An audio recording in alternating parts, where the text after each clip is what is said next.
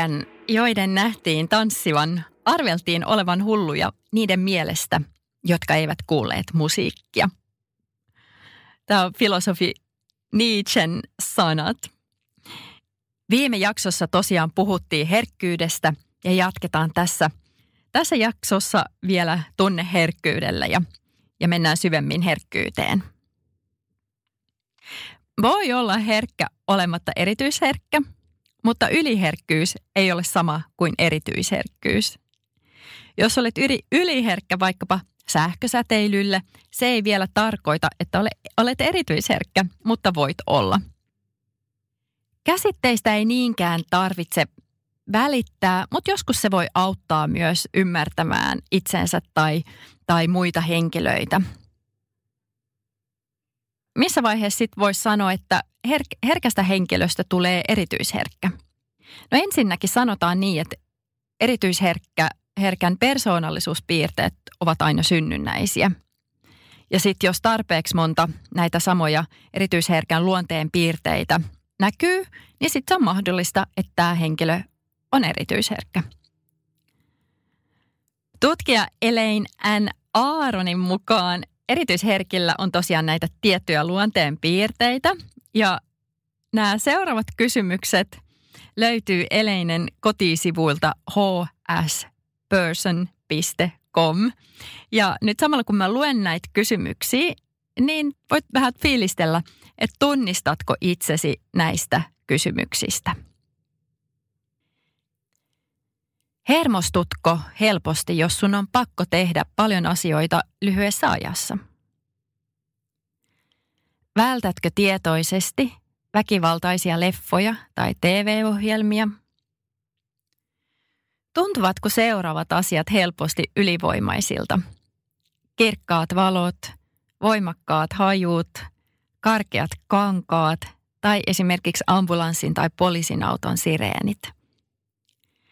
Tuleeko sinulle tarve vetäytyä kiireen päivän, kiireisen päivän aikana esimerkiksi makuuhuoneeseen tai pimeään hiljaiseen huoneeseen tai johonkin muuhun paikkaan, missä saat olla ihan yksin, saat hetken helpotusta kiireiseen päivään? Kuuluuko se sun ykkösprioriteetteihin järjestää elämäsi niin, että voit välttää tilanteita, jotka tuntuvat ylivoimaisilta tai hämmentäviltä? Huomaatko tai nautitko hienovaraisista tuoksuista, mauista, äänistä tai taiteesta? Onko sinulla rikas ja monimutkainen sisäinen elämä? Kun olit lapsi, näkivätkö vanhempasi tai opettajasi sinua herkkänä tai ujona? Eli tällaisia kysymyksiä ja Elainen kotisivuilta löytyy myös sit erillinen persoonallisuustesti, jonka voi tehdä nyt etenkin, jos sä tunnistit itsesi näistä kysymyksistä, niin siitä saa sitten vielä, vielä enemmän ehkä aha-elämyksiä, että, että huomaakin, että saattaa olla aika paljon sitten niitä piirteitä itse kullakin. Aina jokaiseen tilanteeseen ei välttämättä tarvi, tarvitse olla mitenkään erityisen herkkä, etteikö kuitenkin voisi aistia energioita jollain tapaa. Se, että meidän tunteet ja meidän ajatukset, etenkin meidän tunteet, ne, ne tulee meidän kehon kautta tähän maailmaan, ympäristöön. Ja muut ihmiset voi tuntea meidän tunteet. Se ei ole niin kummallista. Jos astut huoneeseen, missä on muita ihmisiä, ja jos siinä on vaikkapa just käyty jotain tosi tiukkaa keskustelua, niin sä pystyt aistimaan sen. Ihan samalla tavalla, jos huoneessa on, on lepposa, rento, rauhallinen, ihana fiilis, niin sä pystyt aistimaan senkin. Sitten taas henkilö, joka on sit hyvinkin herkkä, niin sit vaan aistii nämä samat asiat, ihmisten tunteet ja fiilikset, vaan vielä vähän herkemmin. Ja se, mistä on, on myös kyse, jos puhutaan hyvinkin herkästä ihmisestä, niin, niin se on se, että, että tämä henkilö pystyy tuntemaan ja tunteekin sen toisen henkilön tunnetilat omassa kehossaan, ihan niin kuin ne olisi omia tunte, tunnetiloja. Eli ihan fyysisesti voi olla, että säkin tunnet muiden ihmisen, ihmisten tunteet kehossasi. kun mä tapasin yhden mun henkisen hyvinvoinnin opettajista ekaan kerran muutama vuosi sitten, niin olin tosi hämmentynyt, kun hän kertoi mulle, mitä hän koki. Ja hän pystyi tosi tarkasti kertomaan, että mitä mä siinä hetkessä, kun mä puhuin hänen kanssaan, mitä mä kävin läpi mun omassa kehossa. Ja hän pystyi tavallaan reaaliaikaisesti sanoa, että mä tunnen ton ja ton ja ton ja ton sun kehossa. Ja mä olin vaan, että vau, no niinhän mä tunnenkin. Vaikka se tunneherkkyys ja erityisen her- herkän ihmisen luonteen piirret, piirteet ovat synnynnäisiä, se voi kuitenkin olla, että kun me eletään tätä elämää, niin osa siitä herkkyydestä tavallaan häviää. Me ollaan superherkkiä lapsina. Lapset aistii todella tarkasti ympäristönsä. Ja pikkuhiljaa sitten, kun me vaan eletään tätä elämää, niin tavallaan se herkkyys vähän laskee. Eikä me niin tarkasti huomata sit muita asioita ympärillämme. On kuitenkin täysin mahdollista työstää sitä omaa herkkyyttään, jos kokee, että siitä saa, saa jotain lisää iloa omaa elämäänsä. Mä oon itse tehnyt itse asiassa tosi paljon töitä sen eteen, että mä saisin takaisin osan tästä nukkuvasta tunnetason herkkyydestä. Mä oon opiskellut muun muassa yhden japanilaisen opettajan Remi Kanain kanssa. Ja Remi pitää kursseja herkkyyden kehittämisestä aina säännöllisin väliajoin myös täällä Suomessa. Ja mulla tosiaan kesti vuosia ennen kuin mä tajusin, että mun oma keho imee itseensä muidenkin ihmisten tunteet. Ja sit pikkuhiljaa mä koin, että mä oon niinku havahtunut siihen ja se herkkyys on kehittynyt ja syventynyt vuosien aikana. Ja nyt kun mä oon sit havahtunut tähän asiaan, jotenkin ihan vähän hiljattain, mä aina pysähdyn tuntemaan ja miettimään, että okei, nyt tuntuu tältä mun kehossa. Yhtäkkiä mulla onkin vatsa ihan kipeänä tai rintakehässä on paineen tunnetta tai kurku, kurkussa tuntuu, että niin kuin ikävältä. Niin sitten mä mietin, ää, okei, onko tämä mun tunne tai onko tämä jonkun toisen henkilön tunne, kenen kanssa mä vaikkapa puhun juuri nyt. Tai sitten se voi olla yleinen tunne jossakin paikassa. Ja tässä pitää olla jotenkin supertarkkana, ihan semmoinen lasertiukka erottelukyky, että kuvittelenko nyt mä vaan tämän asian tai onko tämä asia todellakin näin. Tunnenko mä nyt on ton toisen henkilön tunteet mun omassa kehossani tai kuvittelenko vain. Ja se ilo, kun käy herkkyyden kehittämiskursseja, missä on hyvin kokenut opettaja mukana, niin hän osaa auttaa sua eteenpäin sillä, sillä tiellä, jos kokee, että, että se olisi nyt jotain, mitä sä haluaisit lähteä kehittämään itsessäsi. Mä juttelin yhden tuttavan kanssa, joka oli myös alkanut havahtumaan siitä, että, että hän huomaa hyvin herkästi, kun toinen ihminen ei puhu totta, että hän huomaa, huomaa sen oman kehonsa kautta. Ja hän oli sitten taas puhunut jonkun toisen ihmisen kanssa ja hän oli huomannut, että tuo henkilö ei puhu nyt totta. Ja hän kysyi multa, että, että tiedänkö, mitä hän tarkoittaa. Ja hän kysyi, että mitä mä teen, kun mä huomaan, että toinen ei puhu totta. No, mä vastasin niin, kun mä oon ratkaissut itse asian. Mä en sano, että tämä on ainut oikea tapa, jos sullakin on tämmöinen tilanne. Mutta periaatteessa mä en tee yhtään mitään asialle. Mä vaan siellä omassa pikkumielessä mä teen semmoisen havaintomerkin ruks, että okei, että toi ei ole nyt totta, mitä toi ihminen sanoo, tai hän ei tarkoita sitä, mitä hän sanoo. Hän sanoo, joo, joo, että ihan superkivaa, mahtavaa, mahtavaa, että meillä on nämä firman niin kuin pikkujoulut tulossa tai ihan mitä vaan. Mutta hän oikeasti sieltä rivien välistä ja se tunnetila, mitä hän välittää, kertoo jotain ihan muuta, että, häntä ei välittäisi, että hän ei välittäisi ollenkaan itse asiassa mennä niihin juhliin. Tai sitten siinä on joku muu, joka tuo jonkun painostavan tunteen siihen, he, siihen juttuun. Että mä koen, että ei ole mun asia korjata tai haastaa toista ihmistä olemaan jotenkin toisella tavalla. Että et se on jokaisen ihmisen vastuu. Ottaa vastuuta siitä, että tarkoittaako sitä, mitä puhuu tai yrittääkö olla vaan sit mieliksi. Monet vahvasti herkät ihmiset myös tosiaan aistii paikkojen energiat. Mä olin kesällä yhdellä kurssilla ja se kurssi pidettiin tilassa, joka oli myös toiminut mielisairaalana. Ja näitä tiloja voi ihan vapaasti vuokrata erilaisille kursseille. Ja tämä kyseinen kurssi, mihin mä itse osallistuin, se oli niin kuin todella mukava, kivasta aiheesta ja se oli antoisa kurssi sinänsä. Mutta se tila oli vaan jotenkin ja se tunnelma siinä tilassa oli vaan niin kriippi ja ikävä ja se oli jotenkin niin kylmä. Ja vieläkin tulee vaan niin kuin kylmiä väreitä kehoon, kun mä mietin sitä asiaa.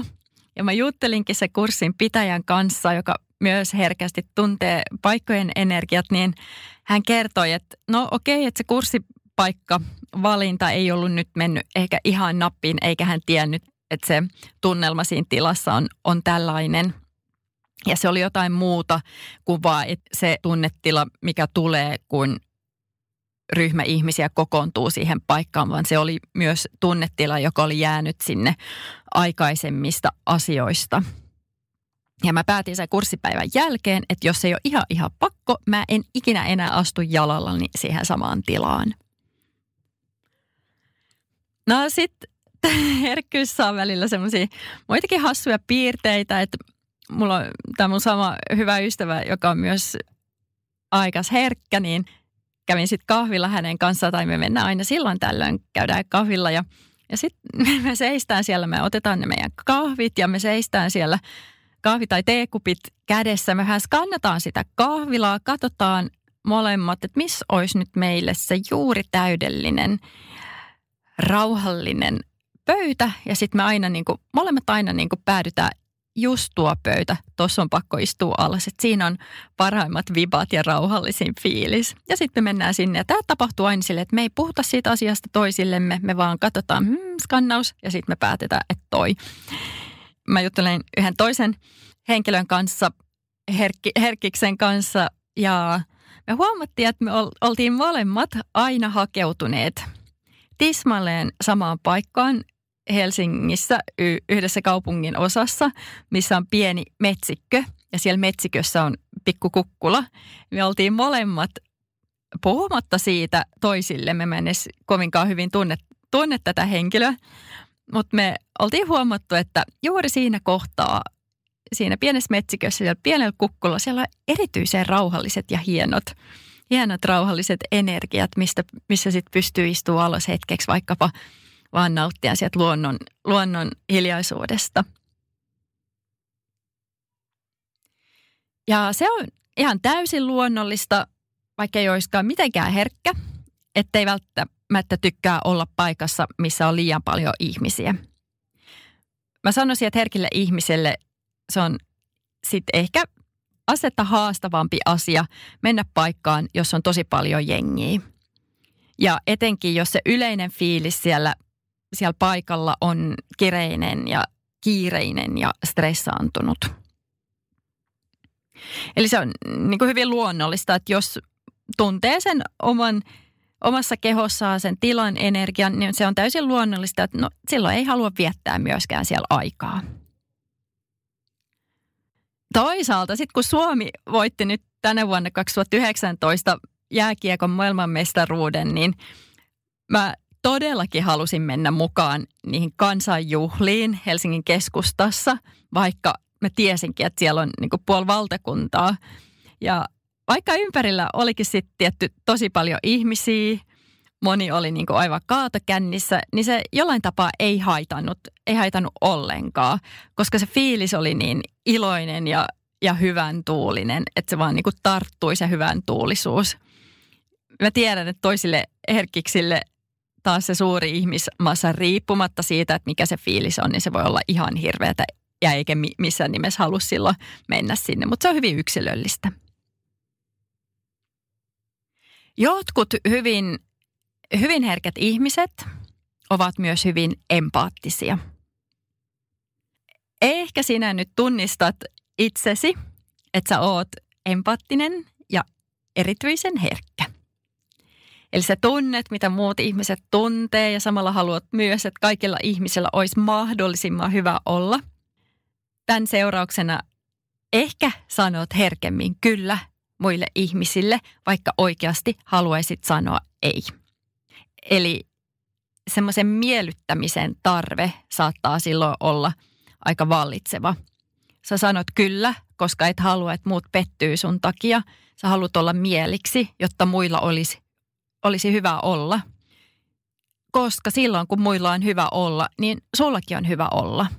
Koska sä tunnet muiden ihmisten tunteet kehossasi. Sen takia sä halusit vain, että kaikki olisivat iloisia hyvällä tuulella, rauhallisilla fiiliksillä. Mä sanon nyt tämän, koska mä itse tiedostan tämän itsessäni. Mä hyvin help- helposti koitan miellyttää muita ihmisiä, jotta muilla ihmisillä olisi hyvä olla. Ja tämä on niinku aika rankkaa ja ras- äh, raskasta. Ja mä koitan itse päästää nyt tästä pikkuhiljaa irti.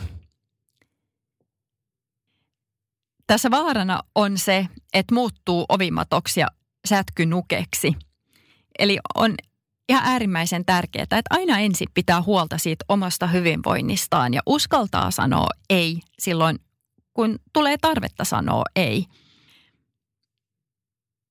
Ja on tosiaan hyvin luonnollista, että haluaa kantaa muiden ihmisten huolet omilla harteillaan, jotta muilla ihmisillä olisi parempi olla. Koita harjoitella tästä itsekin pois. Mutta meillä kaikilla ihmisillä menee välillä päin metsää. Välillä meillä kaikilla ihmisillä on vähän hankala ja se vaan kuuluu tähän elämään. Toisen ei tarvitse ottaa vastuuta, kantaa sitä toisen ihmisen vastuuta, eikä tarvitse kantaa muiden ihmisten huolia. Meidän joka, se on meidän jokaisen vastuu oppia omista virheistämme, oppia vastoinkäymisistä. Et se, että sä kävelet siellä ympäriinsä ja kannat niitä muiden ihmisten ongelmat sun omilla harteillasi. Sä oot huolissasi muista ihmisistä ja sä mietit, että miten toi ihminen nyt pärjää. Ja, ja et vaan niinku ihan, kun sä voit tuntea, mitä sun omat hartiat lähtee painautumaan alaspäin, koska sä kannat sitä toisen ihmisen taakkaa sun omilla harteillasi. Mutta kun se ei auta, se ei auta niinku millään tavalla sitä tilannetta. Pitää pystyä antaa toisen ihmisen itse oppia ne omat oppiläksynsä, jotta hän voi kasvaa ihmisenä. Ja lopuksi sitten vielä, että on opittava elämään herkkyytensä kanssa. Välillä mä itsekin ajattelen, että joo, että kyllä mun pitää vaan nyt kestää ja mun pitää kestää ja kestää ja kestää, mutta mut kun se asia ei aina ole niin yksinkertainen. Välillä mä niin kuin mur, murtuu ja brakaa, kun tuntee, että tämä maailma on niin kova paikka meille ihmisille. Viimeksi kun mä olin hierojalla, mä vaan purskahdin itkuun, kun tuntui, että vitsi, että mä en jaksa, kun tämä maailma on niin kova. Et sitä toivoisi vaan, että me kaikki voitaisiin aina elää sulassa sovussa ja niin kuin vaan olla iloisia ja iloita tästä elämästä. Mutta toisaalta mä en, mä en suostu ottamaan sitä uhriroolia siitä, että mä oon herkkä. Mä aion elää tätä elämää ihan täysillä, vaikka se välillä tarkoittaa sitä, että mun on mentävä tämän omien mukavuusrajojen ulkopuolelle. Ja mä toivoisin, että, että jokainen, joka on herkkä, joka kuuntelee tätä, että miettisi, miettis, että onko mä mennyt siihen uhrirooliin tai marttyyrirooliin, kun siihen ei tarvitse mennä ja se vaan tuo lisää taakkaa. Jos se rooli on päällä, sä elät sitä uhriroolia tai marttyyriroolia tai välillä aina elät sitä, niin siitäkin voi päästää pois, mutta se ekana pitää vaan itse tajuta, että onko näin päässyt tapahtumaan. Että vaikka onkin herkkä ja tämä maailma saattaa tuntua hyvin kovalta, niin se ei tarkoita, tarkoita sitä, että koko maailma olisi meitä vastaan. Ei se niinkään mene. Että jollain tapaa mä to, toki tunnen, että tämä maailma on rakennettu ei niin herkille ihmisille. Että aina pitäisi olla fiksu ja filmaattinen ja sosiaalinen ja suorittaa ja menestyä ja olla rikas ja suosittu ja kova ääninen ja kova naamainen, jotta pärjää. Ja jos sä et ole, niin sä oot luuseri.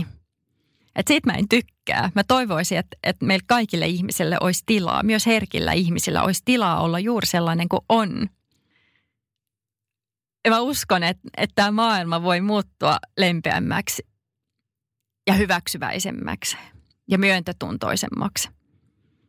Ja, ja se muutos ei tule itsestään, vaan nimenomaan siitä, että sinä, minä ja kaikki muutkin herkkikset, että me puhutaan avoimesti tunteistamme ja kokemuksistamme ääneen. Koska jos on henkilö, joka ei ole niin herkkä, niin miten hän voisi tietää, että miten me koetaan tätä maailmaa, ellei me avata suumme. Meidän pitää sanoa, että miltä meistä, meistä tuntuu. Ja sitä kautta me voidaan myös saada arvostusta toisiamme kohtaan. Ensin pitää arvostaa itseään. Ja me kaikki voidaan tsempata toisiamme. Me voidaan tsempata toisiamme menestykseen ja, ja siihen, että me uskalletaan olla avoimemmin herkkiä. Niin miehet kuin naisetkin. Mä sanoisin, että ehkä miehillä on vielä vaikeampaa olla herkkä, koska on machokulttuuri. Mutta ihan samalla tavalla, että herkilläkin naisilla on oikeus tulla kohdatuksi samanarvoisina kuin ei niin herkät naiset. Ei se tarkoita, että, että olisi oikeus leimata herkkää naista hysteeriseksi, jos hän itkee herkästi, eikä myöskään miestä. Et me, meitä on vaan joka lähtöön erilaisia ihmisiä. Herkkyys, se vaatii myös hienotunteisuutta ja ymmärrystä etenkin itseään kohtaan. Ja sen tosiaan, että hyväksyy itsensä juuri sellaisena kuin on. Ja muistetaan, ettei muut ihmiset, ihmiset eikä yhteiskunnassamme tällä hetkellä vallitsevat normit siitä, että mitä on normaalia. Ei se määrittele meitä. Herkkä ihminen on yhtä normaali kuin kuka tahansa muukin. Eli ihan ensi kädessä pyri siihen, että sä hyväksyt itsesi, vaikka muutkaan ei ymmärtäisi sua.